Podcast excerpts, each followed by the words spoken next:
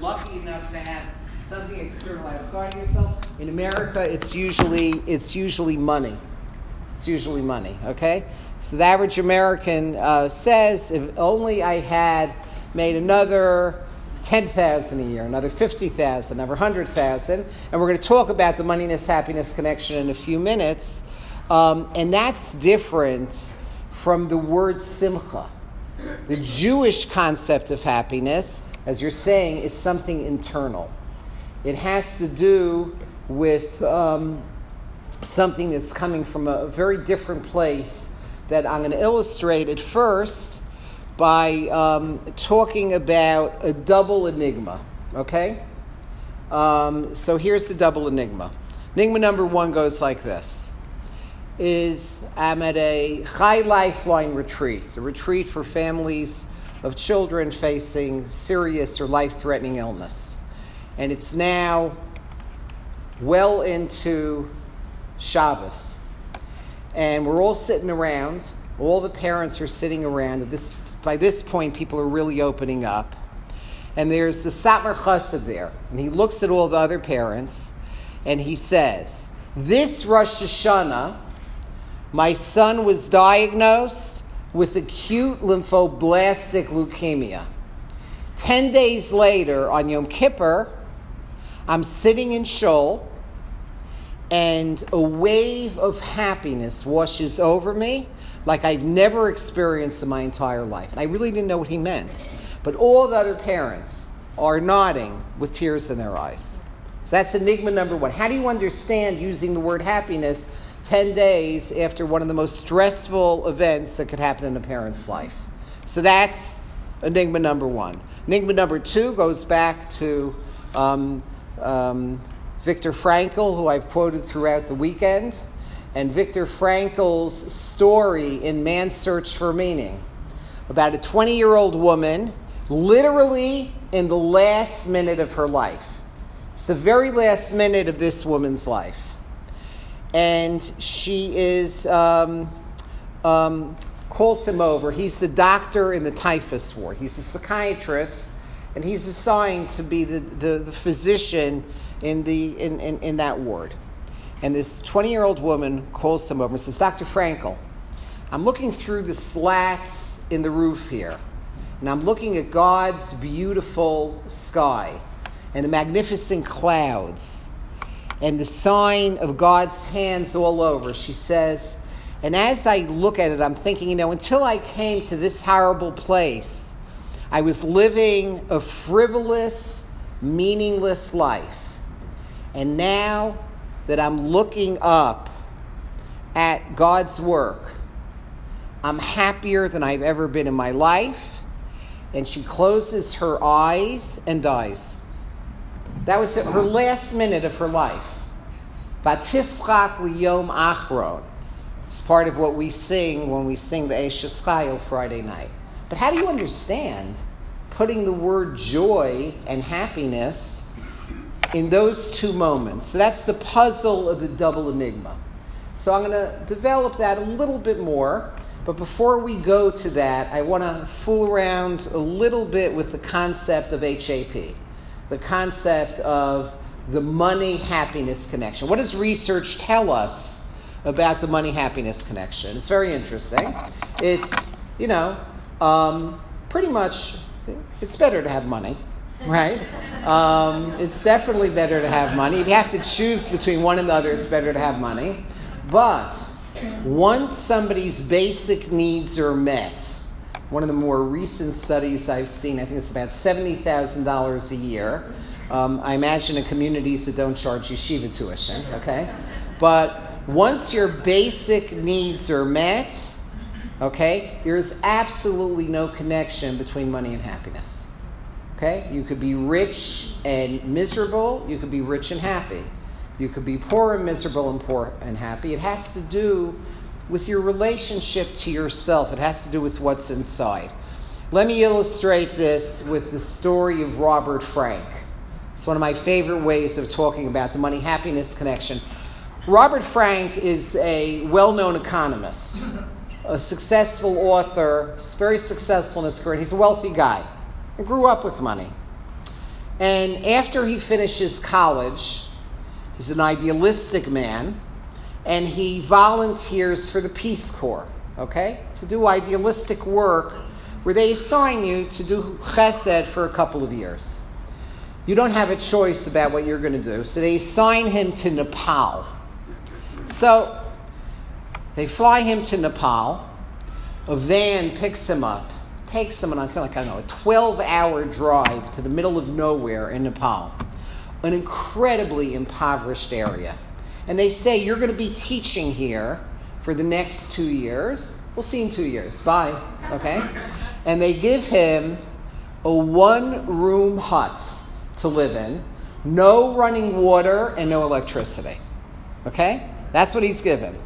One room hut, no running water, no electricity. He says to himself, I can't do this. I can't do it. It's not. But he says it's amazing how quickly he acclimated to that challenge. Why? Everybody around him was living in the same conditions. Everybody was in a one room hut. Nobody had running water. Nobody had electricity.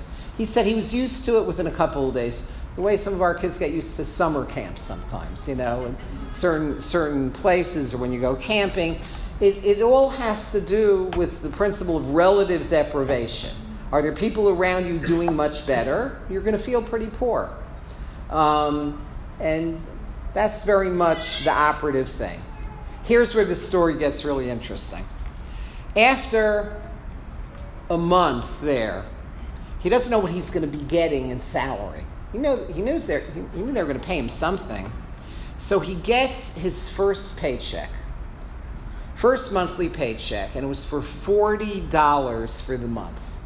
Says to himself, forget it. In my neighborhood in New York, okay, well, Great Neck, a fairly well off neighborhood. If you gave your kids $40 a week for allowance, they'd call the Child Protective Service people up on okay? So he's making $40 a month $40 a month. And he says to himself, That's it. I'm to figure out how to get back to that airport. I'm going home. Then he very quickly discovers that nobody in that part of Nepal is making any more than $30 a month. So he's making $10 more than anybody else. He's making $40 a month. And he goes on to say, he never felt wealthier in his life than he did living on $40 a month in a one room hut with no running water and no electricity in Nepal. Okay? And that's so true. So much of what we go through is called the principle of relative deprivation. We ask ourselves, how are we doing relative to others?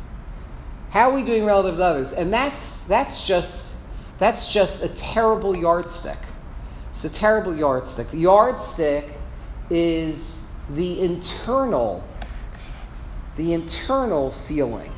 You know what the difference is between happiness as happenstance and luck? If you're lucky enough to win the lottery, you'll be happier. By the way, if you win the lottery, the research shows that most people a year later are less happy than they were before. So if anybody wins the lottery, let us know. Okay. And um, here's the um, here's the bottom line. Bottom line is that what's the answer to the double enigma? My Rebbe, Rabbi Pam, for a number of years, I was very lucky to have him as my Rebbe in my um, post college religious studies. So, right, Pam used to tell it to us in a way that really captured it. He says, you know, you know what the hap- you know the difference is between happiness and simcha? It's how you feel the morning after. Okay? He says, when Bnei Israel, when the Jews spent eight days of partying, dedicating, dedicating the, the Mishkan, he says they went home b'simcha u'v'tov lev. They weren't hungover because it was a simcha shel mitzvah. It was a, it was a happiness tied to something more enduring, not empty revelry. He says if the day after you're hungover, okay, and it's because you were partying not tied to anything. I remember in the years that I worked in a hospital, in a totally secular environment, I'd come in the day after Rosh Hashanah, Tzom Gedalia, it's a fast day. And, you know, I'd come in the day after, and all my friends would say, Oh, David, you're hungover? I was thinking, oh, I'm not hungover. I'm stuffed, but I'm not hungover, okay? But they couldn't conceive of a Jewish New Year that didn't involve getting yourself out of your mind drunk, okay? So the key to the answer what's the answer behind that chassid 10 days after his son leukemia diagnosis and that woman in the last minute of her life? It's happiness as sham moach. Happiness is a combination of two words, sham moach. It's where your head is at. Whereas the Chazon Ish said it beautifully, who had a very tough life. He said, For he who knows the light of truth, there is no sadness in the world. That's the answer to the double enigma. Ten day- days after his son was diagnosed with leukemia, why was he feeling such happiness? It isn't the happiness of happenstance, of random happiness. It's not randomness. Instead, it was the enduring simcha. His head and his body and his heart was connected to the three F's of happiness. The three F's of happiness. Who wants to hazard a guess at that one? What's F number one? That the, what the psychological research shows is, is tied to enduring happiness. Friends, good. Family, and you got the, the toughest one. Most people don't get that one. It's family, friends, and faith. If I say this to a group of high school girls, they will say they get families and friends. They never get, they almost always guess the third F is food. Okay? Because they're starving themselves. Okay? And when I say it to boys and they're trying to get to third F, they usually smile. I don't know why. Okay. Okay. Okay. I'm from out of town and I'm about to leave. I'm, I'm leaving for here for the plane. I can say whatever I want. I don't know why you guys are laughing. Seriously. I don't understand. Okay. So, um, okay. Um, so um, that's the answer to the double enigma. Okay? Okay. You ready for us to move on now to deepen this a little bit? Let's tie it to Purim a little bit. I want to tie it to Purim and to Adar, this whole concept of happiness. And the way, the way we'll do it is to talk a little bit about the different approach to life of the Hamans of the world of the people in the world who reject our belief in there being an order and a meaning um, to life, and the people who believe that life is random and you grab and get what you could take, not guided by ethics, but guided by randomness. So many of you know this, but let me bring it into your lives a little bit. Number one, the Hebrew word Amalek, which is what Haman was, our eternal enemies that were commanded to really hold up to the light of day. Why is it we despise Amalek so much? We're a religion of love, not so much of hate, but there are times that we believe in looking at reality in the eyes. Amalek in Gematria, the Jewish numerical equivalent of the word Amalek, is Safek, doubt. Amalek is all about the random. It's about the random. As a matter of fact, in Kabbalistic thinking, you know who, what the symbol is for Amalek? A zvuv, a fly. How do flies fly around? Random. Random movements. It's random movements. Now, what does that have to do with our lives? It has a lot to do with our lives. There's a beautiful saying that goes back to the Shloh, goes back to the Middle Ages, okay? And the saying goes like this Ein ba'olam simcha kahataras hasvekos. There is never, no greater joy than the resolution of doubt. It's hard to be in a place psychologically where you don't know where you stand. I'll illustrate it with this story. I haven't told anybody any stories all weekend, so it's time for a story. Okay? Okay, people are living here, don't, uh, people who, who, who heard me throughout Shabbos. Okay. I have a real problem with telling too many stories. Here's, here's the story of uh, Bolam Simcha Um Years ago, very wealthy guy calls me up, and it's an emergency. He says, I'm very depressed, I'm very upset. I, um, I've never faced anything like this in my life. Um, I need to see you on an emergency basis. And for a change, I was about to catch a plane somewhere. I was going to be away for about a week. He's a guy who I saw on and off just to help him with certain problem solving stuff. And um, he was in a family business, a very, very successful, famous business. And he was sharing the succession with a brother. And um, he tells me a little bit over the phone. He says, The crisis is that I'm having a big fight with my brother um, on the direction to take the business in the next generation. And I don't know where I stand with my father. My father is um, sort of like not being clear. He's not being clear. And I just need to see you because I'm literally crawling out of my skin. You sure you have to get that flight? He even offered to fly me in on, on a private plane. I, I told him, sit with it. I gave him an appointment for the second of my plane landed coming back. And um, my, uh, um, I, I called him to check up on him when I'm away. And he says, um, You know, I was thinking, I think I'm going to cancel our appointment. I'm fine. So I said, What do you mean? He says, On second thought, we'll have the appointment. It's not such an emergency, but I'm fine. We'll have the appointment because I want to make sure I'm thinking about this clearly. My trip ends. I come back, and he comes in to see me. It's my first appointment. I say, What happened? He said, Why are you doing so okay? You were falling apart. He said, My brother and my father um, decided to sue me.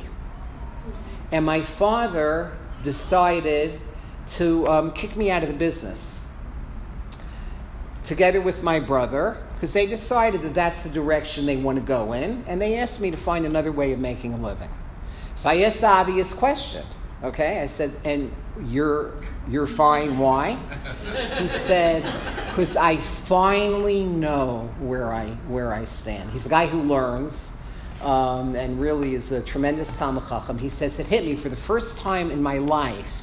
I understand There's no greater resurrection. Some of us may have um, experienced this in our dating days when we're not sure who we should marry. And should we stay with this woman? Should we stay with this man or not? You're not sure if you should get divorced, or you're not sure about some major decision. And, and sometimes the decision goes in the opposite direction of what our dreams are.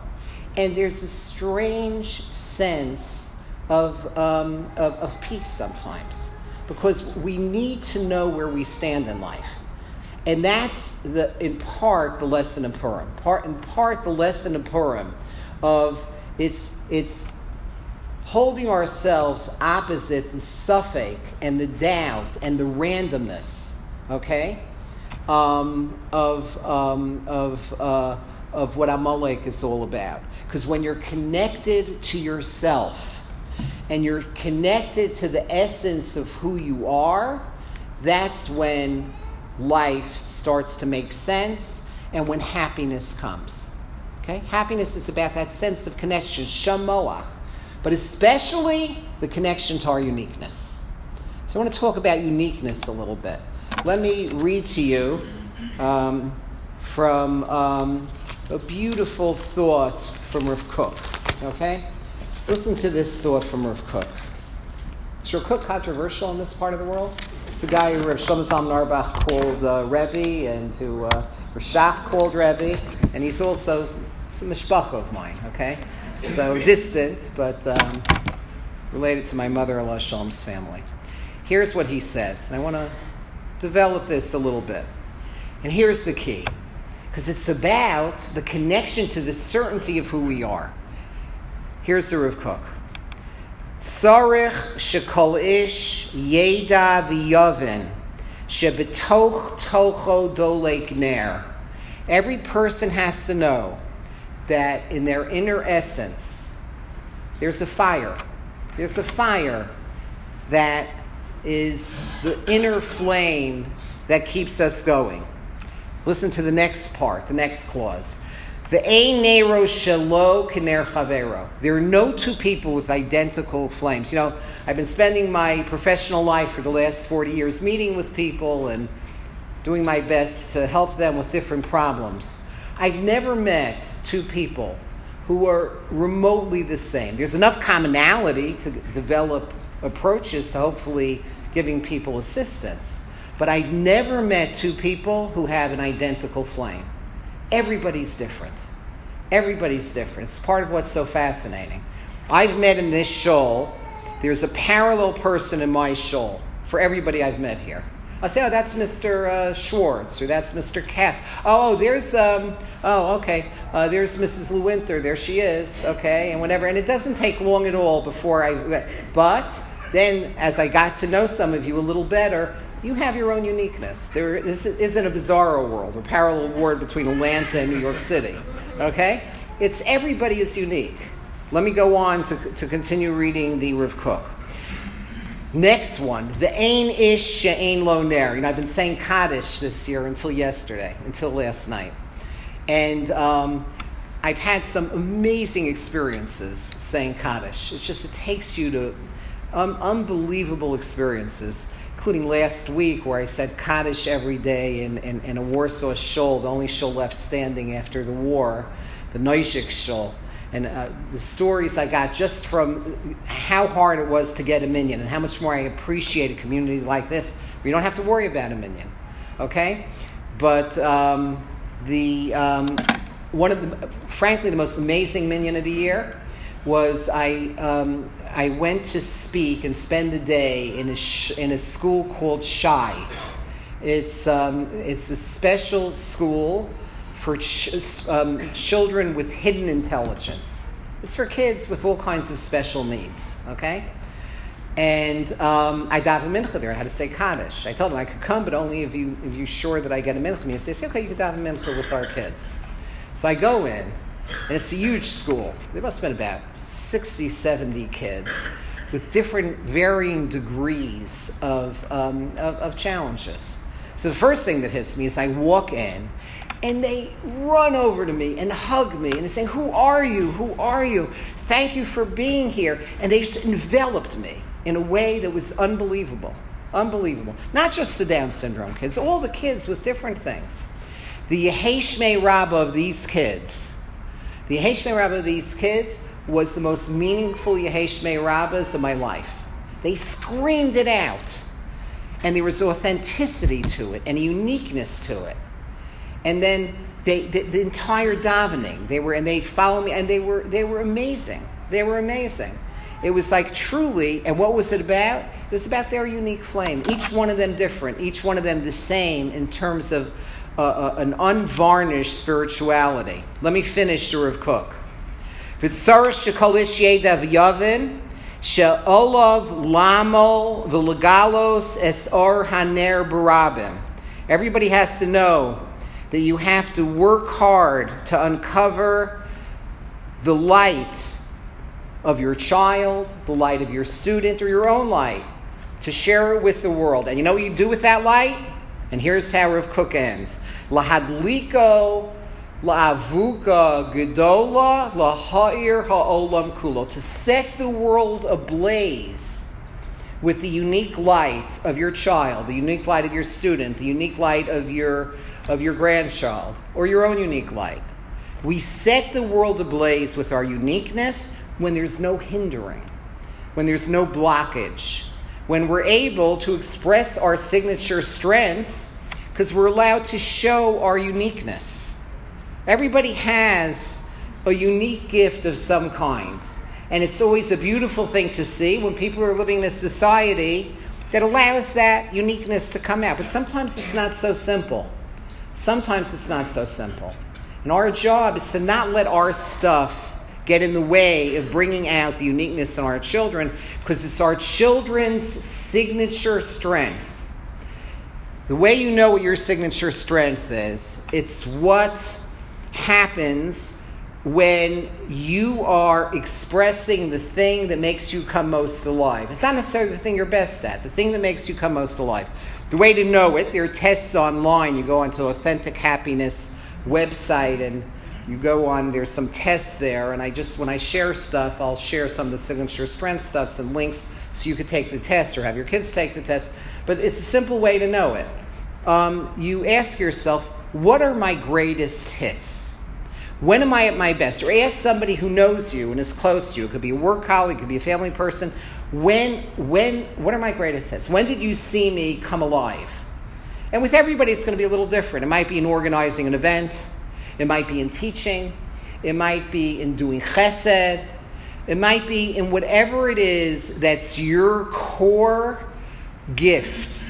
And when you exercise your signature strength, you don't get tired. When you exercise your, as Rav Nachman says, your nigun yuchad, your unique tune, it's amazing. I shared the architect story earlier this week, and I asked people to think about it, and some of you thought about it and came to talk to me. It was an enigma. How many of you heard the architect story from me in my first talk? And how many of you didn't? Okay, and how many of you were there and just weren't paying attention? Okay. Okay. So I'm going to share the architecture because I, I warned you. You remember, I warned you. I'm going to come back to it in the last talk. So let me share with you the architect story and a Rav Yerucham. Rav Yerucham Levovitz. Okay? First, Rav Yerucham Levovitz. Rav Yerucham Levovitz, pre-Holocaust Europe. Okay, a family. My um, my my uh, brother is married to a Levovitz, and um, wonderful people. So Yerucham was a brilliant master of Musar and a brilliant psych. He's my favorite psychologist. So listen to what Rav Yerucham says. He's talking about Yaakov is blessing each of his each of the 12 children and it says ish asher kvi berchaso berachosam everybody got a uniquely different bracha no two brachas were the same and the brachas were dead on accurate descriptions of the essence of what Hirsch says, the essence of their personalities. But here's what Yerucham says that I think is at the core of this, and then I'll tell you the architect's story. Rucham says that if when you bench your children, when you bless your children, if that's your custom on Friday night, if it isn't, think about it. It's not a bad custom to have, even if you just do it metaphorically, okay? Because there's a lot of sources saying we should bring that blessing into the week with our children and capturing their uniqueness. Here's what he says He says, if what you have in mind when you are dreaming about your children's future, and you're hoping that they realize their potential. He says, if what you have in mind is what you want for yourself, if it's about you, I want my child to be a doctor because I never made it that far. I want my child to be a brilliant Torah scholar. I never was able to do it. I came to it too late in life. I want my child to be wealthy beyond my wildest dreams so he could support me or she could support me in my old age. He says, if what you have in mind when you dream and have wishes for your children and their futures is what's best for you, he says, you know what it's like? It's like taking a watering can and watering a plot of earth that has no seeds in it. It's literally a bracha levatala. It's an exercise in futility. In order for our dreams and aspirations for our children to come true, has to be a match has to be matched with their uniqueness and their signature strengths. And what brings them alive, that's the key. That's the key. Okay? And that's what it means by Ishashar Berchasab. Every kid, we have to connect to them in a different way. And every kid, we have to look into ourselves. We can't have the negius, the self interest, because that will get in the way of the main instrument of their happiness. Happiness is about a good connection to yourself. Here's the architect's story. And I had different people come to me with different answers to the enigma, and I don't have the answer. But I like leaving you with something that we don't have the answer to. It's good to struggle a little bit, okay? So this is going to be a frustrating question, okay? And I'm not going to even pretend to have the answer because I don't have the answer. I'm in the southern hemisphere and I'm about to give a talk. I'm asked to give a talk um, in, um, in a shul there on Shabbos morning to give the drasha, to give the speech. And as I'm getting up to give the speech, one of my hosts points to a man in the shul who I recognize because he's I've seen his picture on the cover of Newsweek, on the cover of Time, a world-renowned doctor, one of the leading doctors in the world, an incredibly successful doctor who um, is immediately recognizable. And I say, I don't even know this guy's Jewish. Say, he's Jewish and he dances here every Shabbos. So I thought, wow, okay. I got a little nervous. And um, I give a speech, and the topic was uniqueness. Some of the stuff I'm talking to you about. After the speech, this doctor comes over to me and he says, Can I speak to you alone? We go into a private part of the, you know, one of the rooms in the shul. And he says, When I was growing up, this famous doctor said, my dream was to be an architect. I took a sketch pad, little notebook, and I go down the streets of this city, sketch all the buildings that I dreamed about one day building. He says that was my passion. It's all I wanted to be. I dreamt about it, I thought about it, and it's the essence of who I was. My my signature strength. It's what I needed, it's what I wanted. It was my flame. It was my flame. Time comes for me to be declare my major. They have a little bit. They have the European system there, um, and my parents say, um, "You will be a doctor." And he said, "No, no, no. I'm going to be an architect." They say, "No, you're going to be a doctor. You're, you're an only child. We're getting older. We need somebody to support us in our old age." And architects don't make money in this country. Doctors make money. And he says, No. And they say, Yes. And that was an age where you listened, okay, where kids listened. So he said, I became a doctor. He says, You could ask around. He says, I have a pretty good reputation, okay? So I said, Dr. So and so, I mean, who doesn't know you? But that's not what it was about. He then reaches into his pocket and he takes out a spiral notebook and it's filled with sketches of the buildings that he now knows will never be built. He says, I still walk the streets of the city and I still do these sketches every day. But now I know they'll never be built. And tears are pouring down his eyes. Unbelievable. So the question is, and this is, it's called a chakira, right? It's like we, we think about the pros and the cons. There's no simple answer. The question I posed to people in my first talk when I came to town was who was right, who was wrong. Because I told this story over in two Jewish medical ethics conferences, one in um, Switzerland, one in Montreal, and I was attacked by whole groups of doctors afterwards, saying, "Do you know what a disaster it would have been if his parents had heard you speak and they had listened to you and let him be an architect?" They say, "Not thousands, but millions of people who are walking the earth today, who are walking, who are alive today, they would not be alive. His surgical techniques and his brilliant diagnostic skills and his gift for teaching, the world needed it. The world needed it. Some people pointed out, well, in his own way, he was an architect, an architect of the body. Other people pointed out, look, he was 83 now. He talked to me, he was already an 83 year old man. He could have um, left medicine and gone to, uh, and gone to uh, architecture school and become an architect now. He certainly had the connections, he certainly was bright enough. He certainly could have done whatever he wanted. Could have built his own buildings and paid for it. He's a very, very successful man. You know, there are different ways of looking at this, but it shows the complexity of how we do it. The only thing I know with certainty is our job as parents, both for ourselves and for our children and for our grandchildren, is to create a space to allow that flame to burn and to allow that unique melody to take root. Okay? So that's that part. Okay. Good. We're good with time. Okay, here we go. Next. I want to talk a little bit about um, a little bit about um, Negias. Speaking to the Rabbi in Rebbitzin earlier today, and they, I wasn't going to talk about this, but it's about how um, I'm going to talk about Ilish. Did I do Ilish yet here? I don't think so. It's very unlikely. Ilish is one of my favorite. I love the name. I'm trying to get my children to name future grandchildren, at least one. I want to bring back the name Ilish. And you'll see why. Because Ilish is the hero of a story I'm about to tell you. It's a story from the Talmud, a story from the Gemara. And it goes like this um, It's about something called ethical fading. What does this have to do with happiness? It's that it has to do with the part of happiness that's tied to being connected to meaning, connected to doing the right thing, connected to being true to ourselves. Okay? That's an important. developing in our children what's called an existential theory of mind, for them to be able to know how to have enough internality to know what's right no matter what.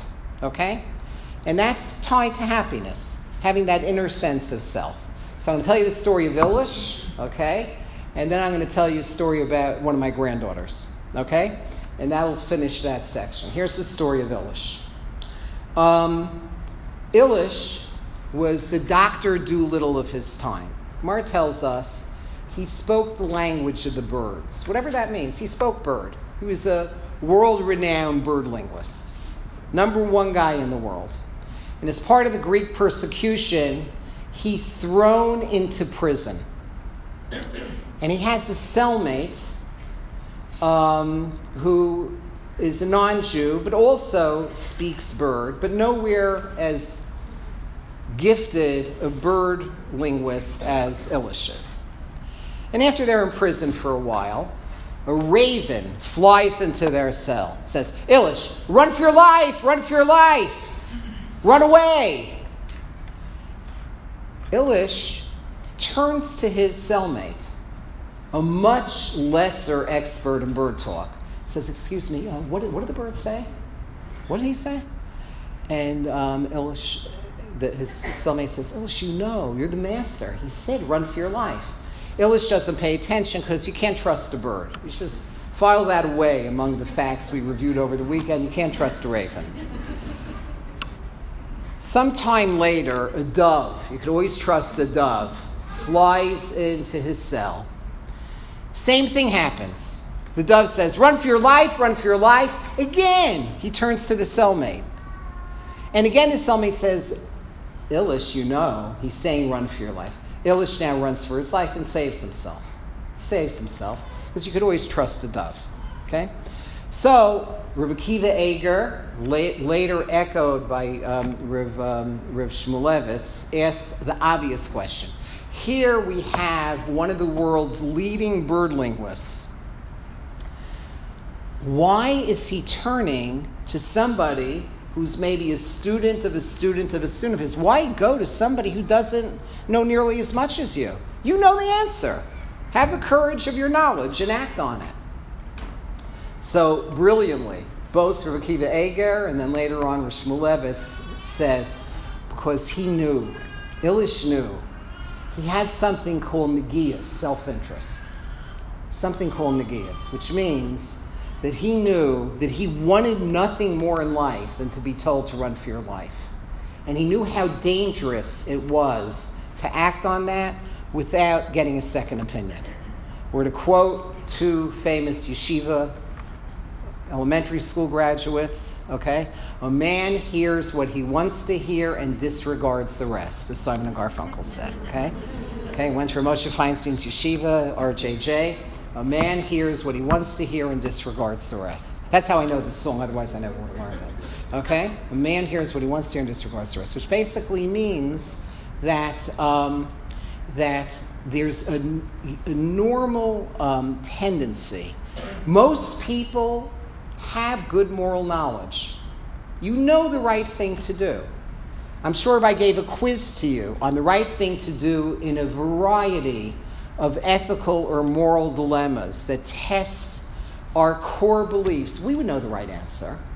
But it's when it goes into real life, especially when there's self interest, something that neuroethicists at Harvard call ethical fading. Ethical fading is as soon as self interest is involved, I want, to, I want guidance, I want to be able to escape this prison. I want to be able to get a higher salary, so on this job interview, I'll lie about the salary I'm getting now. Or I want to be able to say that my kids should get half price in order to get um, this train ride or get into this movie or whatever, because, uh, you know, I'll save uh, 12 bucks or to get into Disney or whatever. So as soon as ethical fading takes over, we tend to see the trees rather than the forest. We tend to somehow, our judgment gets clouded, or as I'm saying, the Negias takes over. So let me bring this home. A game I play with my grandchildren. It sounds like a nightmare. I know it sounds like a nightmare. It's called Ethical Dilemma. And my grandchildren fight with each other anytime they come to, to our house for Shabbos on who gets to walk Saba to and from Shul so that we could play ethical dilemma. They love it because it's real life, and I'm talking about even ethical dilemmas they'll have on the playground, or what happens if they witness bullying, what happens if they see things that aren't so right. So we play ethical dilemma. Okay, they love it. They truly love it. They truly love it. Okay, so. Um, I have a um, nine year old granddaughter who's a genius in ethical dilemma. She's so much better than I am at any of this, and she loves playing. She's really good. She's really good. It's totally objective, by the way, okay? So, um, uh, Pesach before last, after the Sedarim, our family goes to some of these, you know, one of these programs where, you know, in a beautiful hotel, it's not a bad deal, okay? Um, and um, I have to work a lot, but the family loves it. So I take that, um, I take that, th- that um, the family where this uh, nine-year-old girl comes from, and there's a summer camp, not, uh, not a summer camp. There's a Pesach uh, camp, and um, they have a counselor. And one Chol Hamoed morning, the counselor uh, is telling them to do something, and all the girls in that group says, Let's disappear the counselor. You know what that means? Let's make believe she's invisible. And whatever she tells us to do, she's going to be a ghost to us. We're disappearing her. So all the girls start doing it. It's not a pleasant place to be, to be iced out. You know, when you're iced out of something, you, you, your skin temperature goes down. You know that? Uh, even if you're just iced out for a short period of time. If I played a game of catch with any uh, two of you, and we were, you know, having a fair game of catch, you know, three-way catch. And then by prearrangement, I started throwing the ball only to one of you, icing out the third. The third person who's iced out will have a significant drop, drop in his or her skin temperature. A lot of changes. Literally, you become colder when you're iced out, which is fine for a short period of time, but when it's done over a long period of time, there's some more, much more serious psychological outcomes. But anyway, so this granddaughter, a real um, a veteran of playing ethical dilemma with her crazy grandfather, she tells the kids, "Excuse me, I have to go." She goes running to my daughter, and she said, "Who you know? This is Karen."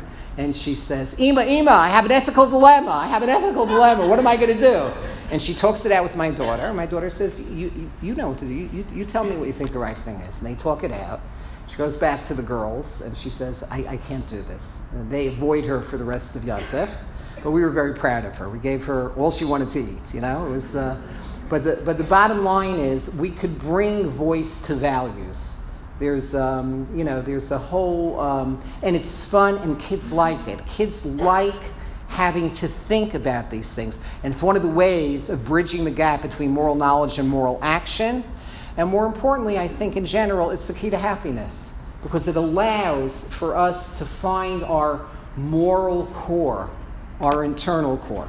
Okay, next part, whatever it is, okay? Uh, the next part, I know better than to give numbers because every time I've given numbers over the Shabbos, people come to me and say, You're, going to give five points, you only gave four. Or, you, or you, you said you only gave four points, you gave five, or you gave six. Many people came to us, which I love because it means you're paying attention much, much better than I am. So here's the uh, next point. I'm going to talk a little bit about gratitude, and then um, we'll, we'll have time for discussion. Here's gratitude. Um, in terms of that aspect of, oh, or should I do chesed? Let's have a vote. How many of you prefer gratitude? By raising your hand? Or I could do both. Or chesed, I could do both. Okay. I'll do gratitude and chesed. Let's do chesed. Um, I'll start with chesed.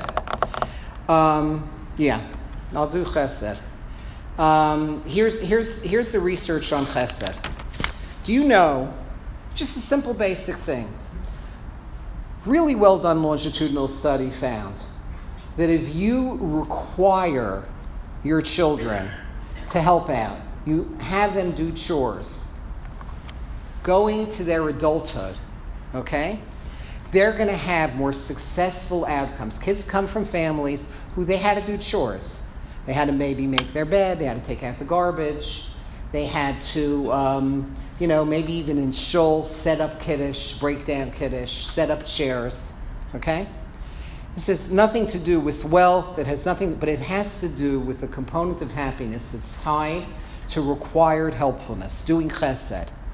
In the affluenza study, they looked at a group of wealthy kids from a wealthy suburb of New York City and compared them to kids from the other side of the tracks and asked, um, they wanted to show, Dr. Suniya Luthar from Columbia wanted to show that these kids would have higher levels of, um, of that the poor kids weren't going to be doing as well. And you'd see real, you know, real psychological resilience and high functioning in the rich kids. And she was shocked to find what she called affluenza. The rich kids had triple the rate of depression compared to the poor kids.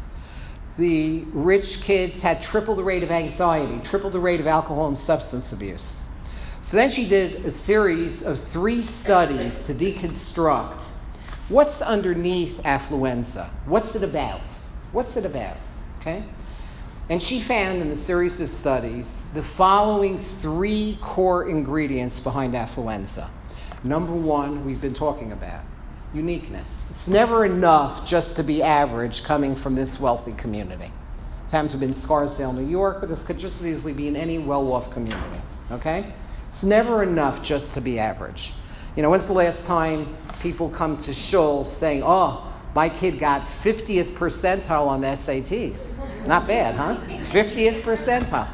You don't do that. You can't do that. Your kid, it's never, no, you have to excel. You have to be in the top percentile or in the top, you know, top part of the top percentile. And otherwise, you're going to feel less than. And you're going to turn, man. You're going to feel, you're going to feel depressed and you're going to feel anxious and you're going to self medicate with drugs. You, or you're a greater risk for that. Ingredient number two of the three was um, time, which I talked about at length in my previous talks and how to ritualize stealing time. What that has to do parents were there, but they were preoccupied. They were spending a lot of time looking down at their phones. They were spending a lot of time involved either in their careers or in community work. And in order for kids to internalize values, as I spoke about in other talks, you have to have parents who are truly there. Not all the time, but enough time that a kid knows they have the value of parents really having dinner with them, where they put everything else away and give them undivided attention. Or really stealing at least 10 minutes with them a day, one on one, or whatever the amount of time might be. And the third is required helpfulness. That the kids in the poor neighborhoods they had to help each other out. That's what poor people do. Okay? You know, you might have to help with babysitting. You might have to help with, with um, you know, with uh, a variety of things. You know, people in poor neighborhoods, it's communities that uh, come together. There was a study that was done this year that was amazing. They found that during a terrible heat wave in a neighborhood in um, New York, um, there were two demographically identical communities they were uh, separated, I think, by a small bridge or something. One had no deaths tied to the heat wave. The other, identical community, had something like 20 deaths. And when they try to deconstruct why is it that this side of town had no deaths, it's because it was a, a, network, an underground network. Everybody would check in on everybody else. Everybody felt responsible for everybody else as opposed to the other neighborhood where you didn't have you didn't have that network of support okay so it's required helpfulness when kids are required to pitch in and help it makes an enormous enormous difference. We're going to get to que- uh, uh okay go ahead. I, should we do questions or should i try to finish or what would you rather do? Finish. i should finish? Okay. So i apologize and um, I, would love to take questions but i'm, I'm going to behave myself. Um, so let me let me um, uh, let me share with you a study and a story on Chesed. Okay, so here's the um, here's uh, the study. The study, the Chesed study, goes like this. I have so many. Um, here's on health and volunteering. When elderly individuals volunteer, they have a 40% lower probability of dying in a given year than matched controls. It literally affects your immune system. And then in my favorite study, they take 132 people with, uh, with MS, with multiple sclerosis. Randomly assign them to two groups. One group is the giver, the other group is the taker. The givers, just as sick as the takers, check up on the takers every day, take them to doctors, do shopping for them. And the takers take. Givers give, takers take. In a very short period of time, I think it was, was it four months? I'll tell you how long. Um, yeah. I think it's in less than six months, the givers show a three to seven fold improvement in their MS symptoms. They show lower levels of depression. They feel better, they do better, and in general, the waxing and waning of the MS symptoms has a whole different form. It's the power of giving. When we give, and there's a, a lot more, to, or to quote General um, Schwarzkopf, right? You can't help someone get up a hill without getting closer to the top yourself. I have a lot more on that, but let me end this with a story that somebody just reminded me of. I forgot it. I forget stories. Um, it's uh, the blind lady story, okay?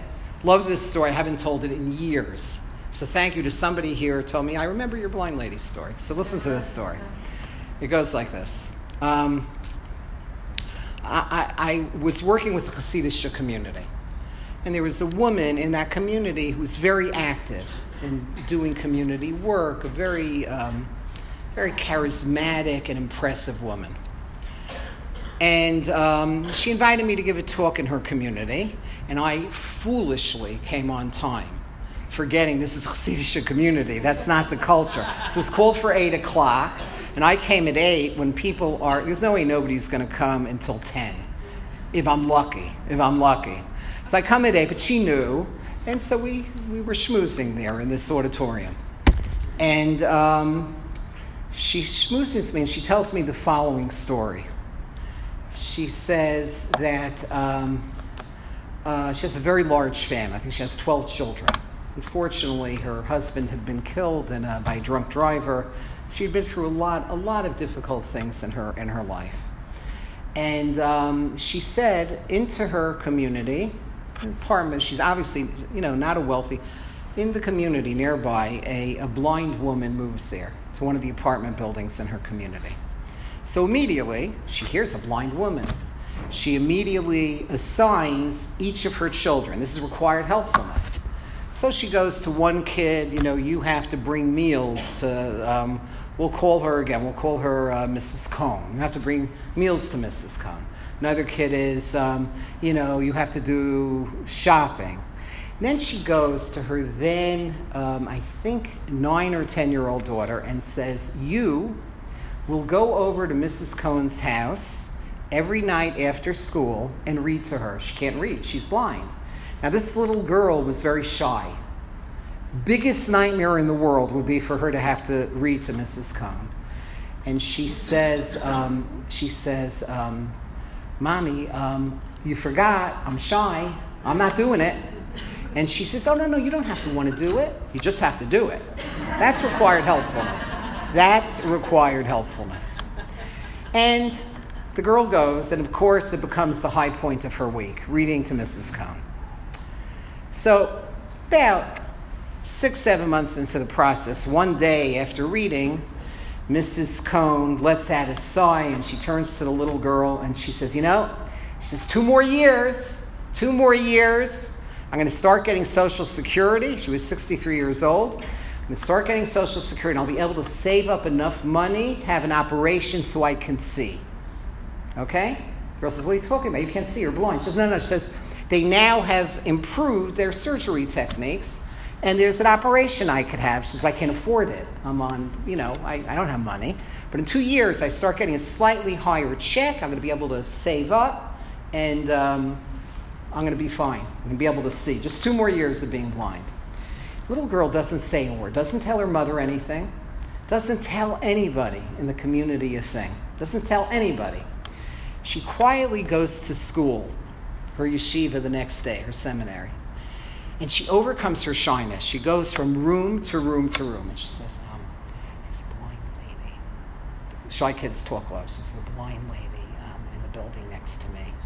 And, and um, she needs an operation so she could see. Okay, you didn't hear me. She says, There's a blind lady in the building next to me. She needs an operation so she could see. And she goes from class to class, doesn't ask permission, she just does it. And she comes running home. I'm sorry, running after school. She runs to Mrs. Cohn's apartment. And she says, Mrs. Cohn, Mrs. Cohn, I have the money for the operation. She has like 54 tattered single dollar bills, maybe enough to pay for the TV for one of the days in, in the hospital. And she takes poor Mrs. Cohn. What does she know? She figures the girl has the money for the operation. And she schleps her to um, a frum ophthalmologist who has an office around the corner in this urban area. And she waits, she doesn't have an appointment, and they wait for hours. They wait for hours.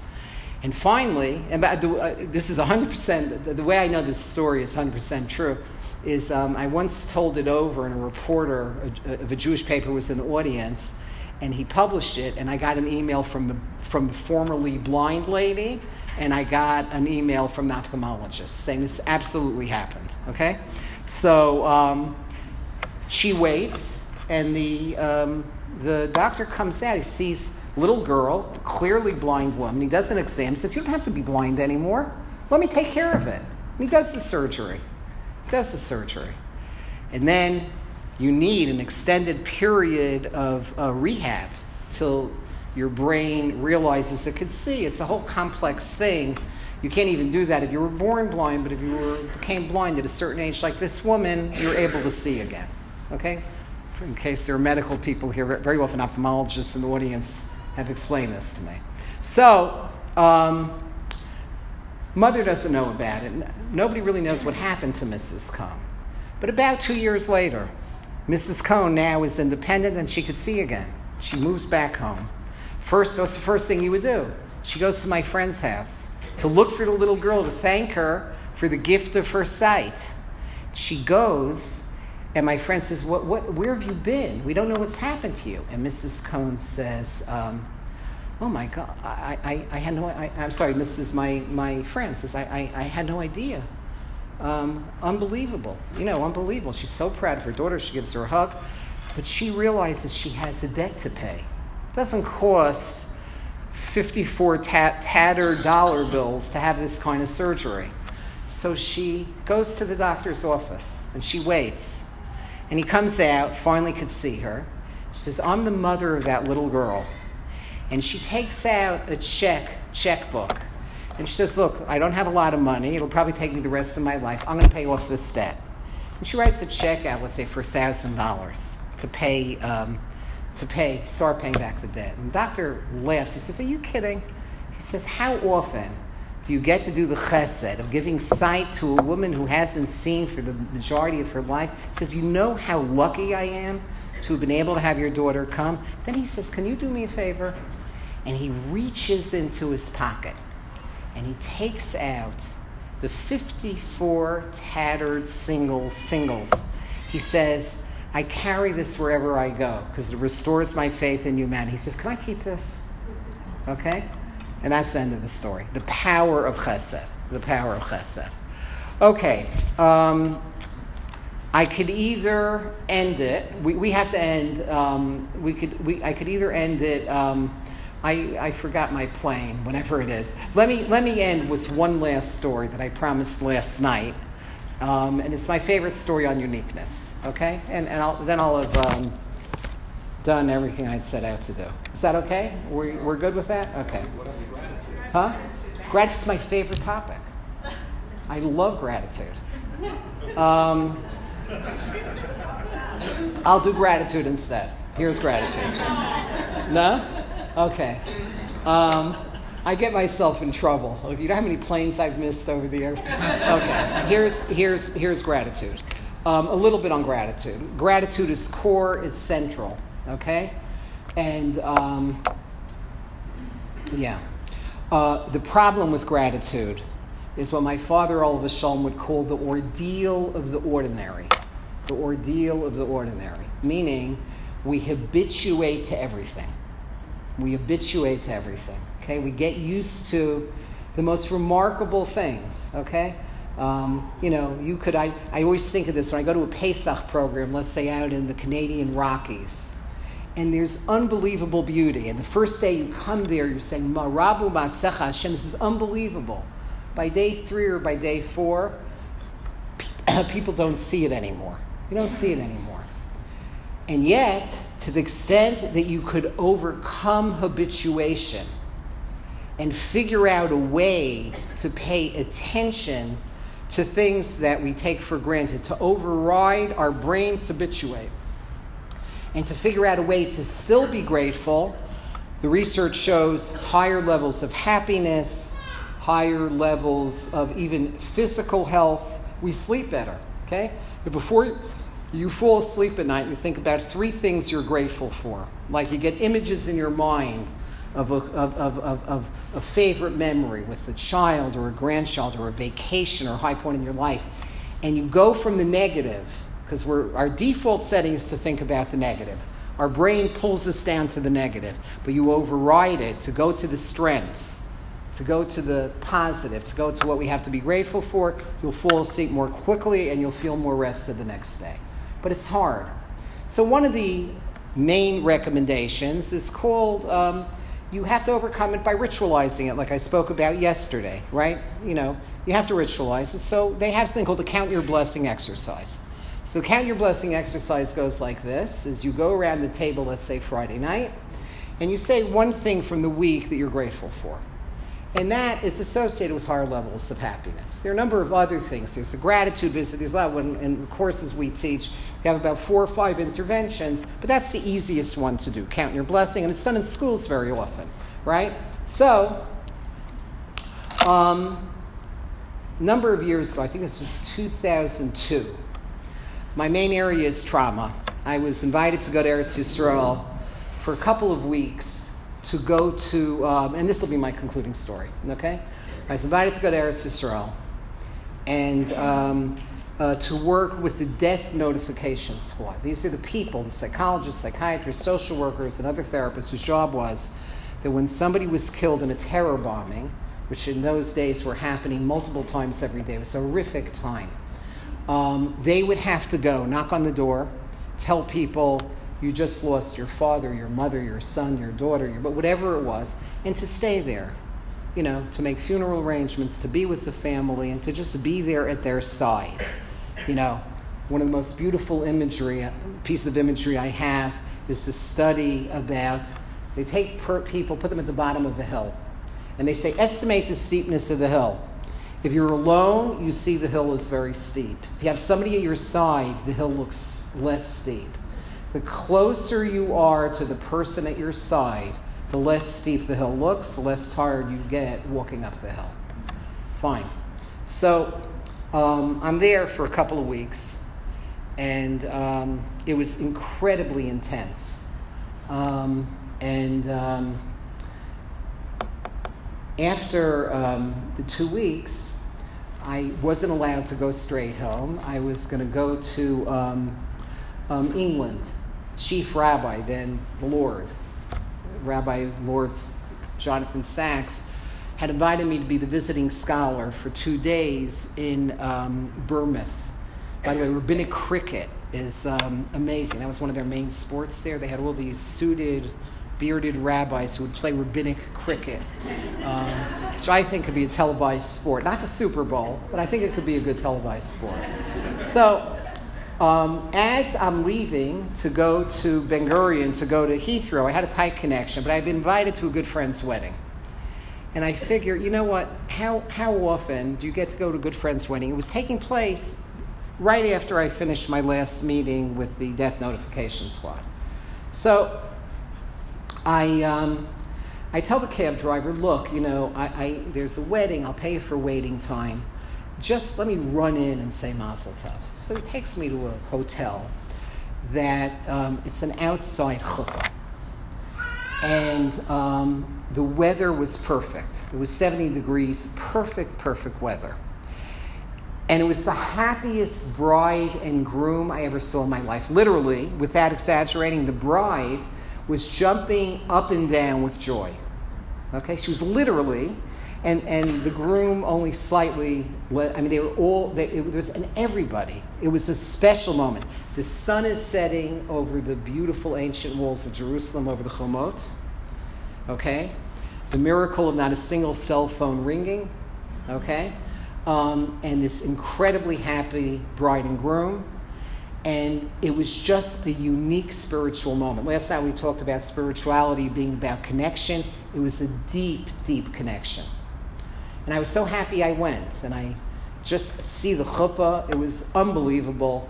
And um, uh, I run over and give a quick mazel tov, run to the cab, barely catch the plane to Heathrow. I watch rabbinic cricket. I, I, oh, and I gave some talks, okay? And then I land at JFK maybe an hour before Shabbos, okay? And we live right near JFK, by the way. So um, I rush home and I am totally burned out. It's called compassion fatigue. You just burn out after a while. And I just needed, I needed to decompress a little bit. It's Friday night. I just needed to go to sleep. I'm jet lagged. I'm emotionally drained. I've had it. My wife was was there. My four kids then were young. And my wife, we're sitting around the Friday night table. She says, "Okay, count your blessings, everybody. Tell me the high point of your week." And I wanted to kill her. I said, "It's for other people. It's not for us. I want to go to sleep." But she's very patient, thank God. And she turns to, to us. She says, "Fine, you can pass. That's okay." my kids share their high point of their week. They, they know they can't get out of it. You know, it's another cost of having a psychologist for a father. And um, get up to me. And I was going to pass. I had forgotten about the wedding. Okay? Somehow it had, because everything was too much. And I, I start sharing the wedding with my wife and children. And as I'm sharing that special, special moment, I almost feel it going from short term memory to long term memory. Like a memory that, and, and, and my children learn that about me, and my wife learns that about me. That's the power of sharing gratitude. That's the power of bringing an end. It makes you happy. It makes you happy. It's shamoach. It's shamoach. So thank you, everybody. It's been a wonderful couple of days. You're an amazing community. Thank you. And. Um, very good. Okay. So, um, enjoy the halftime of the Super Bowl, hearing the wonderful uh, from the rabbi. Okay? Okay. Thank you. Thanks. Uh, uh, by the way, um, should, right, should we have questions till 12 or, or should we just go? Yeah, so I'm, I'm happy to hear questions. So ask me, you, I owe you an answer. Let's hear questions. Yeah. I'm going to sit. Yeah, please. Oh, um, regarding like doing chores, like giving. Yeah. Does it change the outcome if the kids are paid a nominal amount to do those? Yeah, so the question is, um, when your kids do chores, can you pay them? And when you pay them, does it take away from from the good from the good of it? So my bias. I, I, don't, I think there might even be a little bit of research on this, but I can't recall it exactly. This Is better not to pay them. You may, there may be things that you can have can pay them for, other things, but there should be something in their lives that they do just as part of being part of the family. In three longitudinal studies of very highly stressed out islands, Martha's Vineyard, Bermuda, and back then, back in the day, this was done in the 1950s, and Kauai. They're beautiful vacation spots now, but back then, the year-round population was very, very poor. And there was, a, you're right to laugh at that, you're right. But back then, these were horrifically impoverished, high crime, high poverty, high abuse. So they tried to look at what predicts long-term positive outcomes in those places of the kids there. And it turns out a third were resilient, a third the middle, and a third, uh, a third succumbed to the ravages of poverty and abuse. And it turned out that one of the core predictors of resilience was having to pitch in and help without being paid. Without being paid. Paying is fine. That could teach budgeting and responsibility. But I would have part of it, you just do it because you're part of this family and we're in this together. Yeah, that's an important question. Thank you. Okay? Oh, yeah, please. Uh, speaking of this uh, idea of, uh, of uh, I forgot what you call it, about uh not forced helping, but uh, it's Required help, Required help. right. Okay. I have I have some kids in my in their twenties, and they're great kids, but uh, I still one of them at home with me, and I really struggle to get him to pitch in. And Yeah. I decided that you know I don't want to be the the heartbeat, you know, always you know, being nagging him. So I just kind of wait for him to kind of get the message. So what, when you have a child who's already uh, a young adult and, and still they're, haven't quite gotten the hang of this whole idea of chores, but what is there to be done with them? Um, right. So, so the question is, let's say you have a child who's an emerging adult. He or she is in their early twenties, and you know they're, you- you- they're they're and you never required them to work, you know, to do anything. Uh, you know, and now d- does does this child um, this child is self sufficient in terms of uh, um, but but working towards that, like going to school, going Slowly working towards it. Okay, good. I hear. I hear. You're what you're talking about describes probably um, a huge percentage of, uh, Right. of parents uh, who have single kids at home.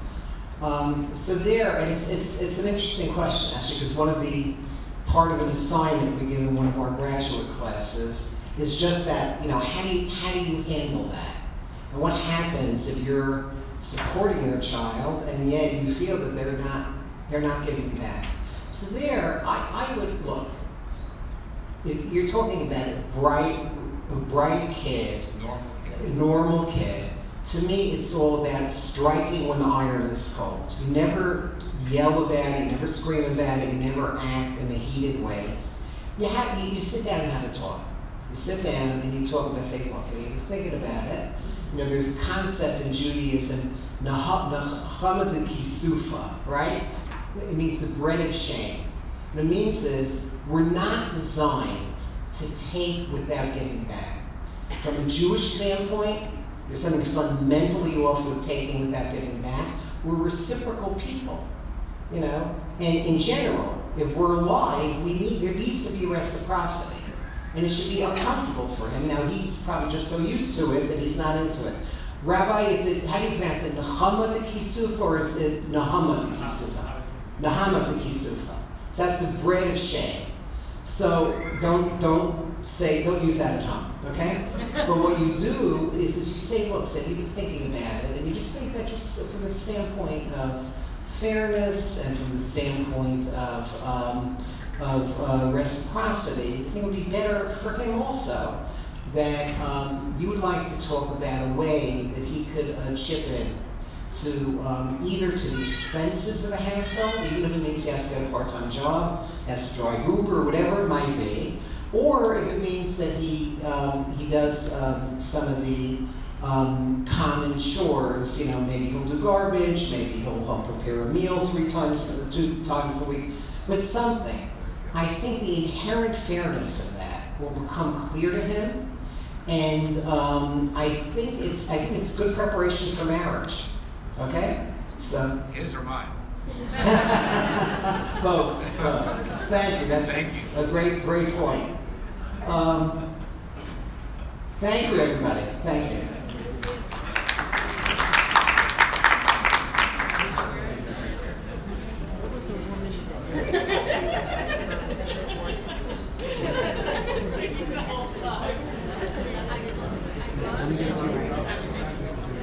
Thank you everybody for coming. Enjoy your day. There's some books, a couple left in the uh, rotunda for sale. Also, if anybody is interested in any of the statistics or the slides that Douglas has offered over the course of uh, the weekend, please make contact with me and I can try to forward it to you.